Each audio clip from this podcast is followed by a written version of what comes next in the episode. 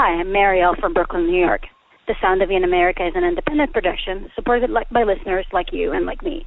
And if you'd like to donate to support the show, visit MaximumFun.org and click on Donate. Live on tape from my house in Los Angeles, I'm Jesse Thorne, and this is the Sound of Young America from MaximumFun.org. Radio sweetheart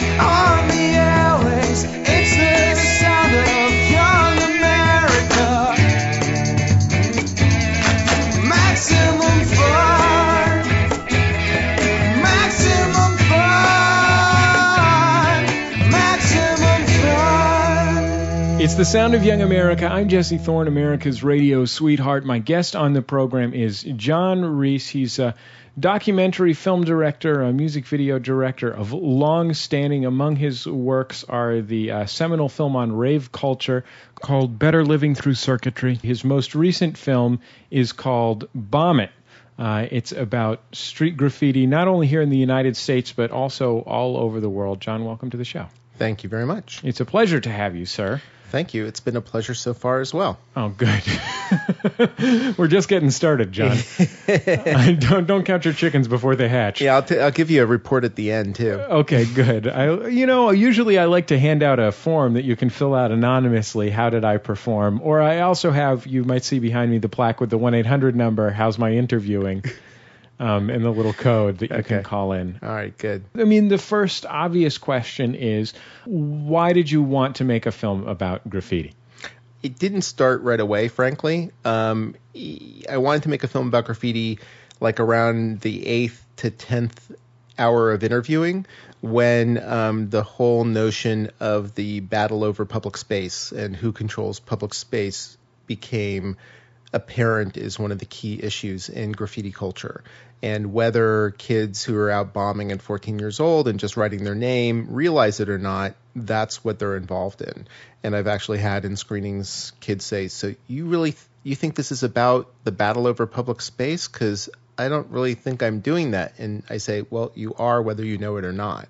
And most are most you know most writers are somewhat conscious of that, but there's plenty that aren't. But it still boils down to that there is this battle going all over the world, going on all over the world, and that's what kind of hooked me. Because frankly, if it wasn't about that, I probably wouldn't have spent four years of my life working on this film. I think the world of graffiti documentation is uh, dominated by a sort of a, a definitive film, um, not just of graffiti, but in some ways of hip hop culture generally, which is Style Wars, a movie that uh, was made in the at the very beginning of the 1980s, which was in a lot of ways the very beginning of uh, graffiti, at least as a as a major cultural force. And since then, there have been certainly many films made uh, by graffiti writers for graffiti writers who, you Like know, into the hundreds and thousands. you know, movies of, you know, there's I I had a friend in high school who used to just watch movies of like trains going by for We hours on end. We call it graffiti porn Yeah, exactly. Um, and because then it's like it has the same qualities of porn. It's like you sit there and you're, you know, it's like usually bad production values. I don't want to, you know, diss anyone, but you know, people aren't really putting a lot of effort into these things, and it's like, you know, endless shots of the same thing, very little editing, no dialogue or story or narrative construction or anything like that. And and it's funny because Susan Farrell from uh, graffiti dot graffiti.org, which is one of the best and oldest graffiti sites um, online. We were in Portland. I met her in Portland, and um, we were both laughing because we both called it the same thing, and I had never heard anyone else say, you know, graffiti porn. You know, And then there's this other kind of documentation of graffiti culture, which is, you know, like the, you know, special episode of 60 Minutes, which is, oh, look, there's graffiti in art galleries, and uh, policeman hates graffiti, Right. and so on and so forth. So there are a few other. There are like besides ours. Um, I would say there's Infamy, which is quite good, and that's all in the United States, and it kind of is a portrait of eight writers, and that never really got its due. That's a very well made film by Doug Pray. Um, and then there's Style Wars, pretty much, you know, as far as documentaries, and that's in us, and that's kind of it. You know, I don't mean to be egotistical. There's another um, graffiti film that will come out in a little while called Next, which you know I think has is really beautiful too. But So, what were the issues that you, that you felt like you could explore or were exploring to your surprise that weren't in other films? What was it that people were? Do you think were? Well, I was really surprised that I'm the only person that we're the first people really to deal with the whole notion of advertising, um, and just the whole notion of public space, like the the battle over public space. There's a early kind of impressionistic film about graffiti in New York City that has no dialogue, and you see the juxtapositions of the graffiti with early advertising. But other than that, and it's just like it's so obvious to me that I'm surprised that you know people keep on. Oh, I never thought of it this way. And it's just like you know so that's interesting and then also no one really thinks of it in terms of like who who constructs our environment i mean which is really interesting to me that you know that most people kind of accept the world as it is. You know you're born into this city or suburb and here's this structure of these buildings around you and this is life you know and maybe you can change your city but you don't really unless you're an architect or a developer you're not changing the the the, the face of the planet that you live in. But graffiti writers are. They're taking that they're taking a can and they're going out and changing the face of the environment that they live in. And besides developers and corporations they're the pretty much the only ones doing it. So um, but they get busted and thrown into jail. And whereas developers are given tax breaks. So you know that that kind of became very interesting to me. And then plus the notion of like you know i guess all, a lot of my work is about artists and subversive culture and what that means for people and why you know how people who have a certain thought process can't find a way in mainstream culture and need to find a way outside of mainstream culture. And the reason i'm probably obsessed with that is because that's kind of my story in a sense. I grew up in the suburbs and hated it and you know never really found a place until i found punk rock and realized that there's this whole community of people that are like me. And that was the same thing with industrial culture that i worked in and and rave culture same thing. And same thing with graffiti culture you know. And so whenever i find a culture like that that also thinks you know i'm pretty fascinated Let's talk a little bit about uh, about what writers get out of graffiti writing and, and what they want. Um, it, it feels like in, in some ways your your film is uh, is kind of a kaleidoscope of perspectives on that issue. I mean, you you started, for example, tell us a little bit about what you heard from uh, from the graffiti writers of the of the 1970s on the on the East Coast, the sort of uh, the sort of uh, forefathers of the movement, and, and what what they were what they were trying to get out of what. well in the beginning doing. i think a lot of it was well I I always like to say there's as many reasons for people doing graffiti as there are people doing graffiti, you know. Um, but in the and in a sense, our film is kind of structured stylistically, thematically, historically, and also in a sense motivationally, like why people do it. So that the very early instances was, you know, basically for fame, you know, and that's still the impulse of a lot of writers is to get up, you know, and to be known. What's interesting is that it's and ironic is that they're like the a group of people who wants fame but wants anonymity. It's like this kind of contradiction, which is also really fascinating within the culture, is that there's so many contradictions. Just like writers like to write on property, but they don't want their own shit written on. You know, that's also a contradiction. And um, and in the early '70s, a lot of it was fame, but a lot of it was it was just a thing to do. You know, it's like your friends did it, so you did it. So there's a lot of that. The, don't forget, these are teenagers, and when you see those photos of kids in the early '70s, um, in the late '60s, but mostly the early '70s and '70s doing it, they're like the 10 year olds in middle school, you know, and they're just like out there having a blast, you know, and, um, and then I would also say that they probably consciously don't think of this, but you know, when you think of, and this is also something that kind of like is a thread through all of my work, and especially as part of Better Living Through Circuitry, is that modern industrial society doesn't have like a rite of passage, especially for young males. And most cultures, until modern industrial society, had that rite of passage, and it's usually ritualized within the culture, and we don't have that. And so, like raves are one way of doing it, you know, rock clubs are another way of doing it, and graffiti is another way of doing it. Gangs are another way of doing it, you know, and essentially that, you know, the gang killing, the initiation gang killing is, you know, if you look at primitive culture, it's, you know, it's similar in a really awful way to going out and killing a bear, you know, in the woods, you know, and for and graffiti culture has a lot of that because it's like you're going out on an adventure almost every night or every night you can get out there. You're not it's very dangerous. There's a lot of risk involved and you're testing yourself against these limits and there's not very much provided for in our society to do that. And you know that's why I always say is like everyone's like there's a lot of reasons I think that contemporary enforcement won't work, um, and the main reason is that it won't address all of these underlying issues. And until you provide kids an artistic outlet, until you provide kids like this way of testing themselves, improving themselves, until you find a way of you know allowing people to feel you know uh, proud of themselves, you know until you provide all of that, graffiti is going to be around. It's also in a lot of ways for um, you know adolescent uh, guys, especially like a lot of hip hop culture. It's a way of asserting uh, asserting an identity that you have created rather than one that others have Yes. created for you. No, definitely. Definitely. And that's like if you look at primitive cultures again, and I don't mean primitive in a pejorative sense. I almost, you know, kind of celebrate that. That's a lot of they go when they, you go out on a vision quest, a lot of times you come back with another name, you know, that you choose yourself. And that's part of your passage into manhood is by your claiming your own, you know, your own identity that's separate from the identity that your parents gave you. So, and I, I would say so. It's not part of just hip hop culture. It's a lot of like, look at punk rock culture. Everyone renamed themselves in these punk rock names. You know, industrial culture, same thing. It's like a lot of musical culture is that way by giving yourself a different name and a different identity. One of the organizing principles of your uh, film is is a kind of a trip around the world to gra- graffiti culture all over the world. Uh, tell me about how the uh, contemporary writers in that same context, in the you know these Eastern Seaboard cities where that's still sort of the home of graffiti.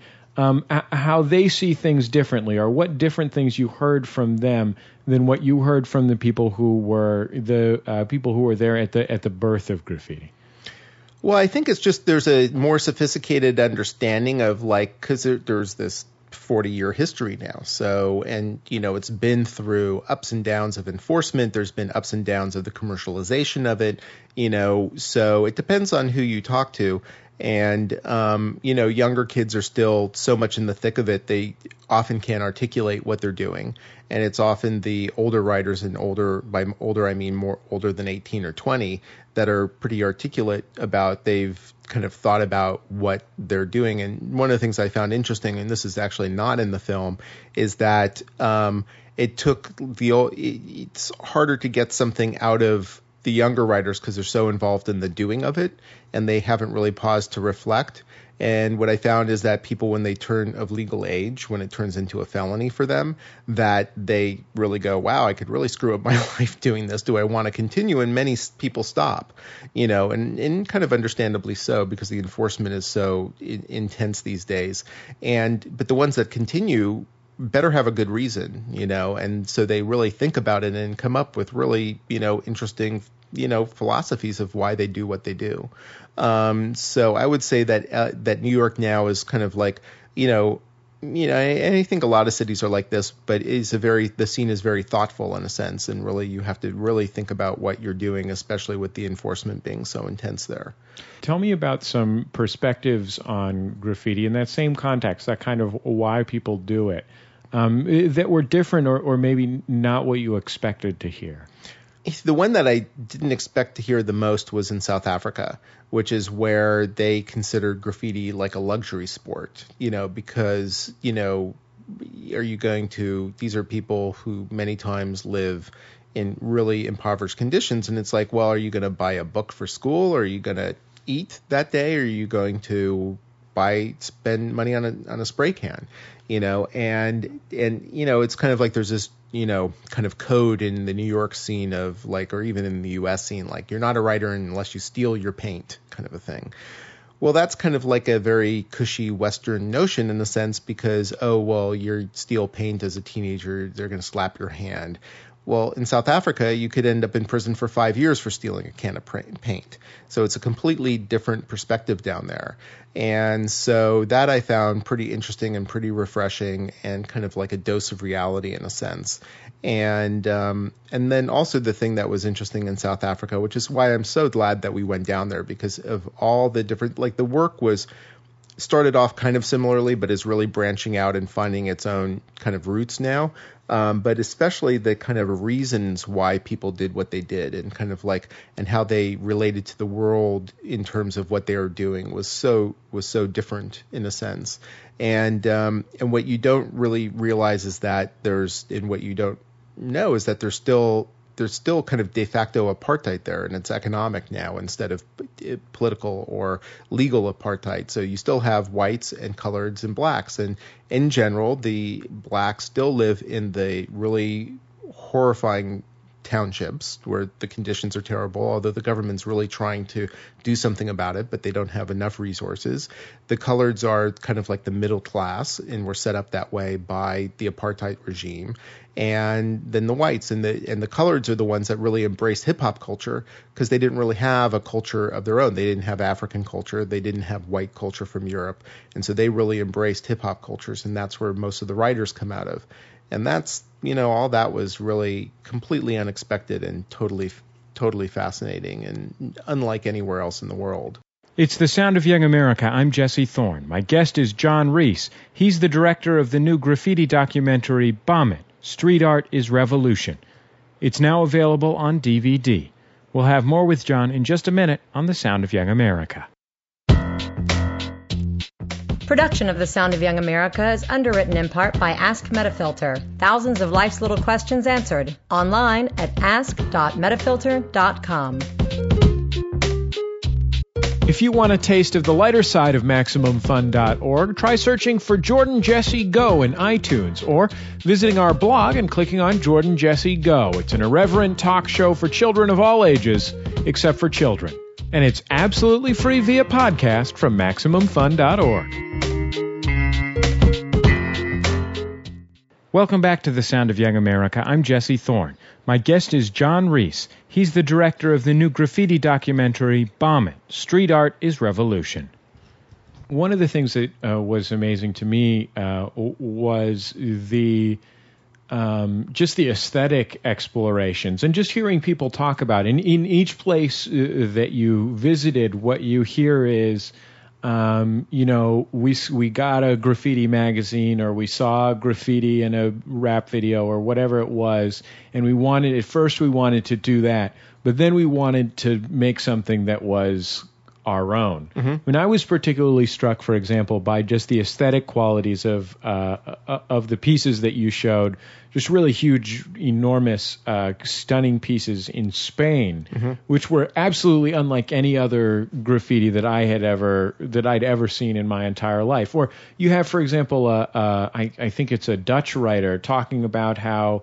Uh, in in the Netherlands, or it might have been Holland or something. That that graffiti is uh, graffiti is a is almost a, approach as a kind of type as a typography challenge. Like right.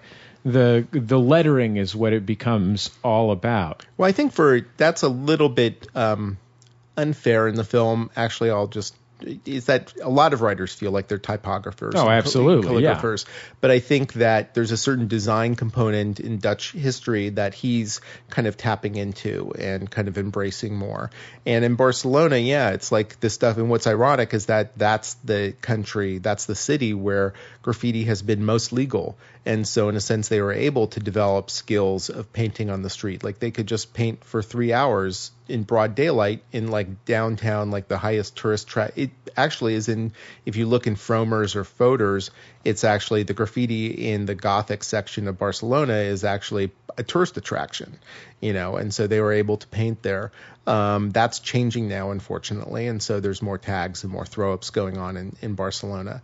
And Sao Paulo is kind of the same, you know, in a sense that there's, but that's different because there's a whole um, pichador culture, which is different than the graffiti culture, and it's kind of like taggers versus, and they consider graffiti down there beautiful murals. Like there's a whole in Latin culture you know, in all of like, and one of the places I really want to get to is Mexico City, but in Latin America, Mexico, and Spain, there's a whole mural tradition, which is quite different than the graffiti tradition, the traditional graffiti tradition. So they're coming out of it from a whole different perspective, which is, you know, pretty refreshing.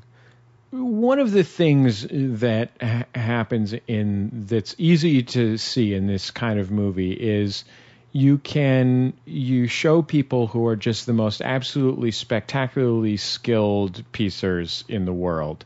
Um, people whose whose skill as a painter and as a writer is just stunning and are and are making pieces that are just spectacularly beautiful.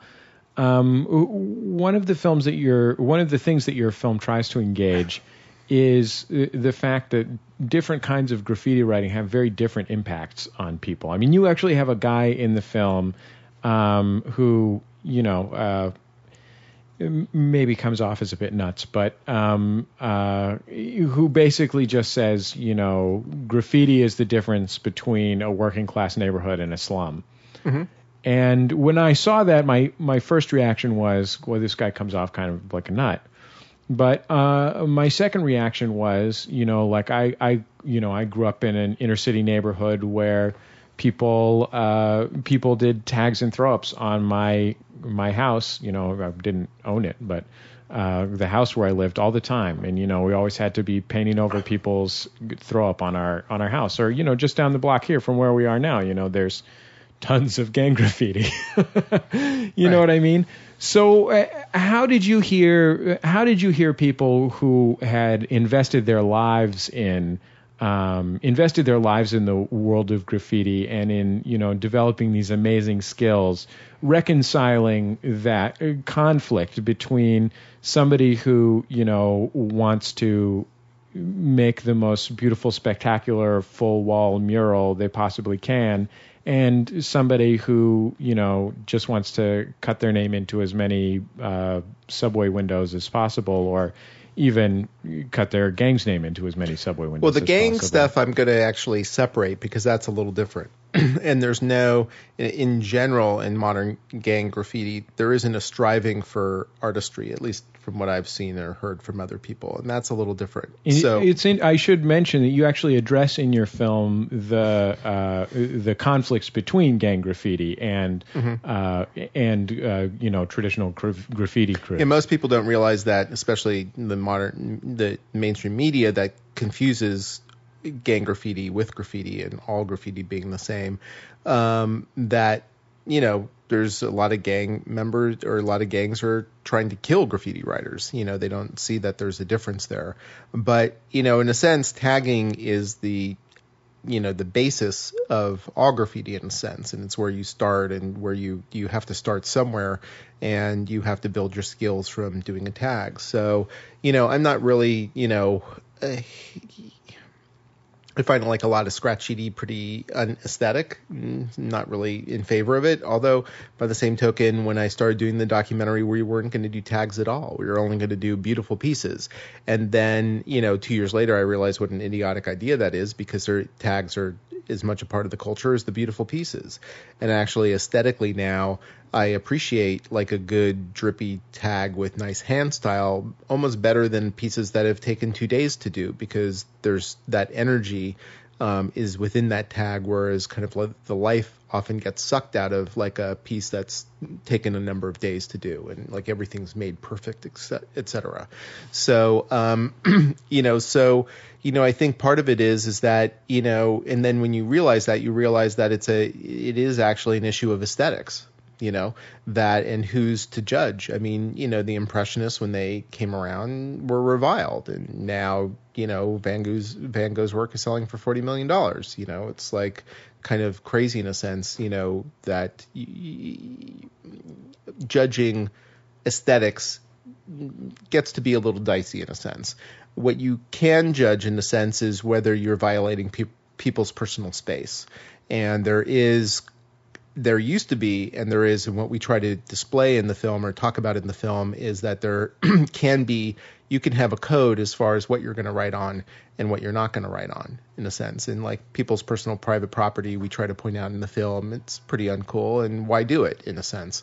And schools and churches, and there's plenty of places, there's plenty of, like in Los Angeles, there's plenty of strip malls that are totally butt ugly that are just asking for something, you know? And K- um, KRS-One makes a pretty vociferous argument. Uh, K, K, I don't think KRS-One makes any other kind of argument.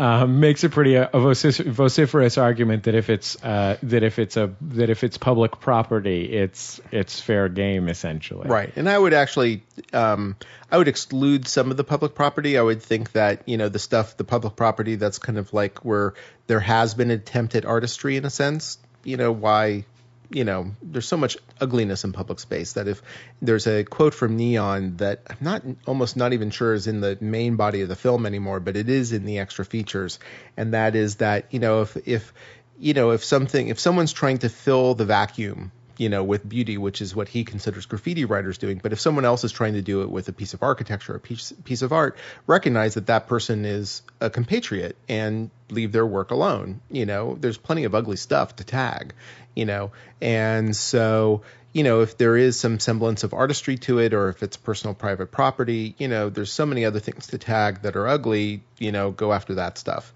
And, um, so I, but on the other hand, I would say that when a building owner, like a business building owner, puts advertising on their building, then that wall, in a sense, becomes fair game as well. You mentioned uh, at, at, the offset that the the issue that came to the fore for you was who controls public space, and particularly that issue with regards to advertising. Mm-hmm. I think you have uh, a really eloquent voice on this subject in the form of uh, Shepard Fairey, who mm-hmm. people probably know as the creator of Obey Giant, the uh, uh the Andre the Giant has a posse stickers, and uh, now the uh, now the clothing line of the same name. Um, it, tell me about what you heard from people, you know, particularly somebody like Shepard Fairey, who has taken the idea you know, he he started this Obey Giant as essentially as a nonsense brand, where the idea was to create a brand that subverted the idea of branding, and has since transformed it into a brand brand. um, so tell me about uh, tell me about how how you found uh, how you found writers navigating those waters of um, you know of advertising and commercial space and uh, uh, and graffiti as a as a purely non-commercial art? Um, very delicately, you know. I mean, it's a tough road to tread, and um, because you have people who you know aren't making any money and are sacrificing a lot, and um, you know want to you know I think have a desire to make money from their art, you know, to survive. You know, as Os Gemeos says in the film, it's like, look, you know, we don't want to have a day job, and if you can make money from your art, you know, what better thing is that? And I kind of agree with that. Um, you know, and but they're very careful about who they work with. If you look at their Nike billboards, basically it's a piece of art, and there's a tiny little swoosh at the bottom that's not even part of the painting. It's like on the billboard itself. So in a sense, is that terrible to bring art to the masses in a more legitimate public way? Um, mm, possibly not, you know. And um, but then it comes to the point where you know you have, you know, um, some writers that are, you know, I don't really fault anyone in a sense for using their art to create a living if they've kind of like come out of the culture in a sense. Um, I think what's problematic, I think that's better than like an advertising agency using a kid out of school who has no experience in graffiti and saying, oh, we want to do a graffiti logo. Can you do a graffiti logo? So I think that's where it becomes, I think it's not a black and white kind of issue. I think there's a gray area.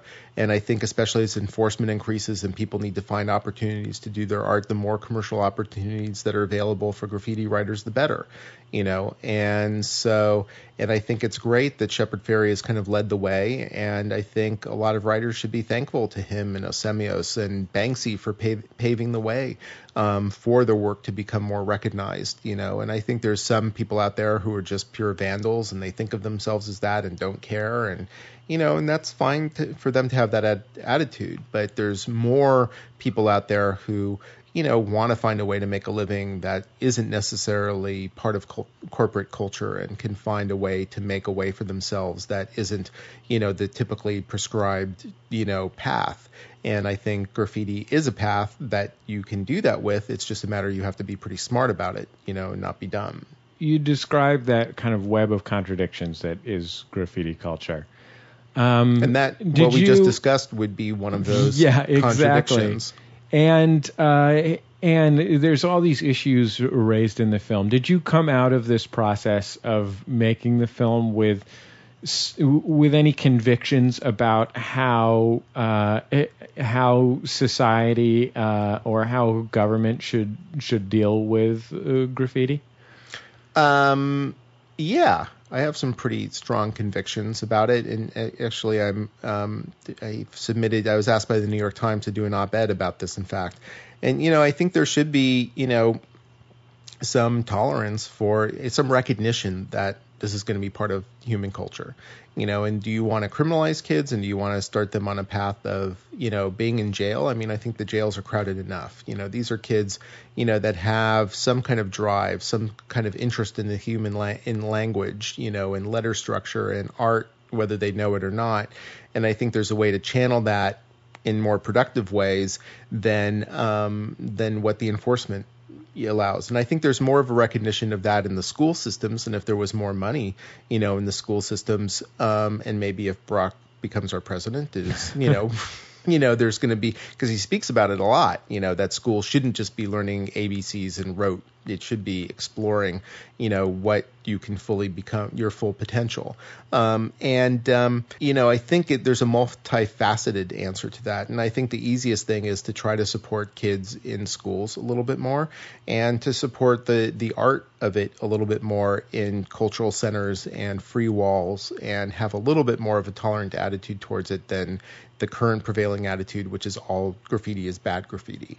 You know, and if you persist in that, you're basically going to end up with more tags and more throw ups and less art you know. Well, John, thank you so much for taking the time to be on the of Young America. Oh, well, thank you for having me. John Reiss's new film is Bomb It. It's uh, in theaters from time to time across America right now. It's also available on DVD everywhere, including uh, Netflix and your favorite l- local video store. Um, if you're interested in learning more about the film, you can visit bombit-themovie.com. That's our time for another Sound of Young America program. I've been your host, Jesse Thorne, America's radio sweetheart. The show produced by Speaking Into Microphones. Our theme music written and performed by Dan Grayson with help from myself. Interstitial music pro- provided by Dan Wally. Our intern's name is Chris Bowman. My dog's name is Coco the dog. You can find us online at MaximumFun.org, and you can always send me an email at jesse at MaximumFun.org.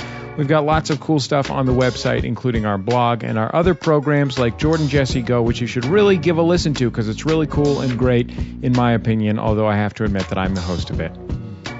All that having been said, we'll see you next time right here on The Sound of Young America.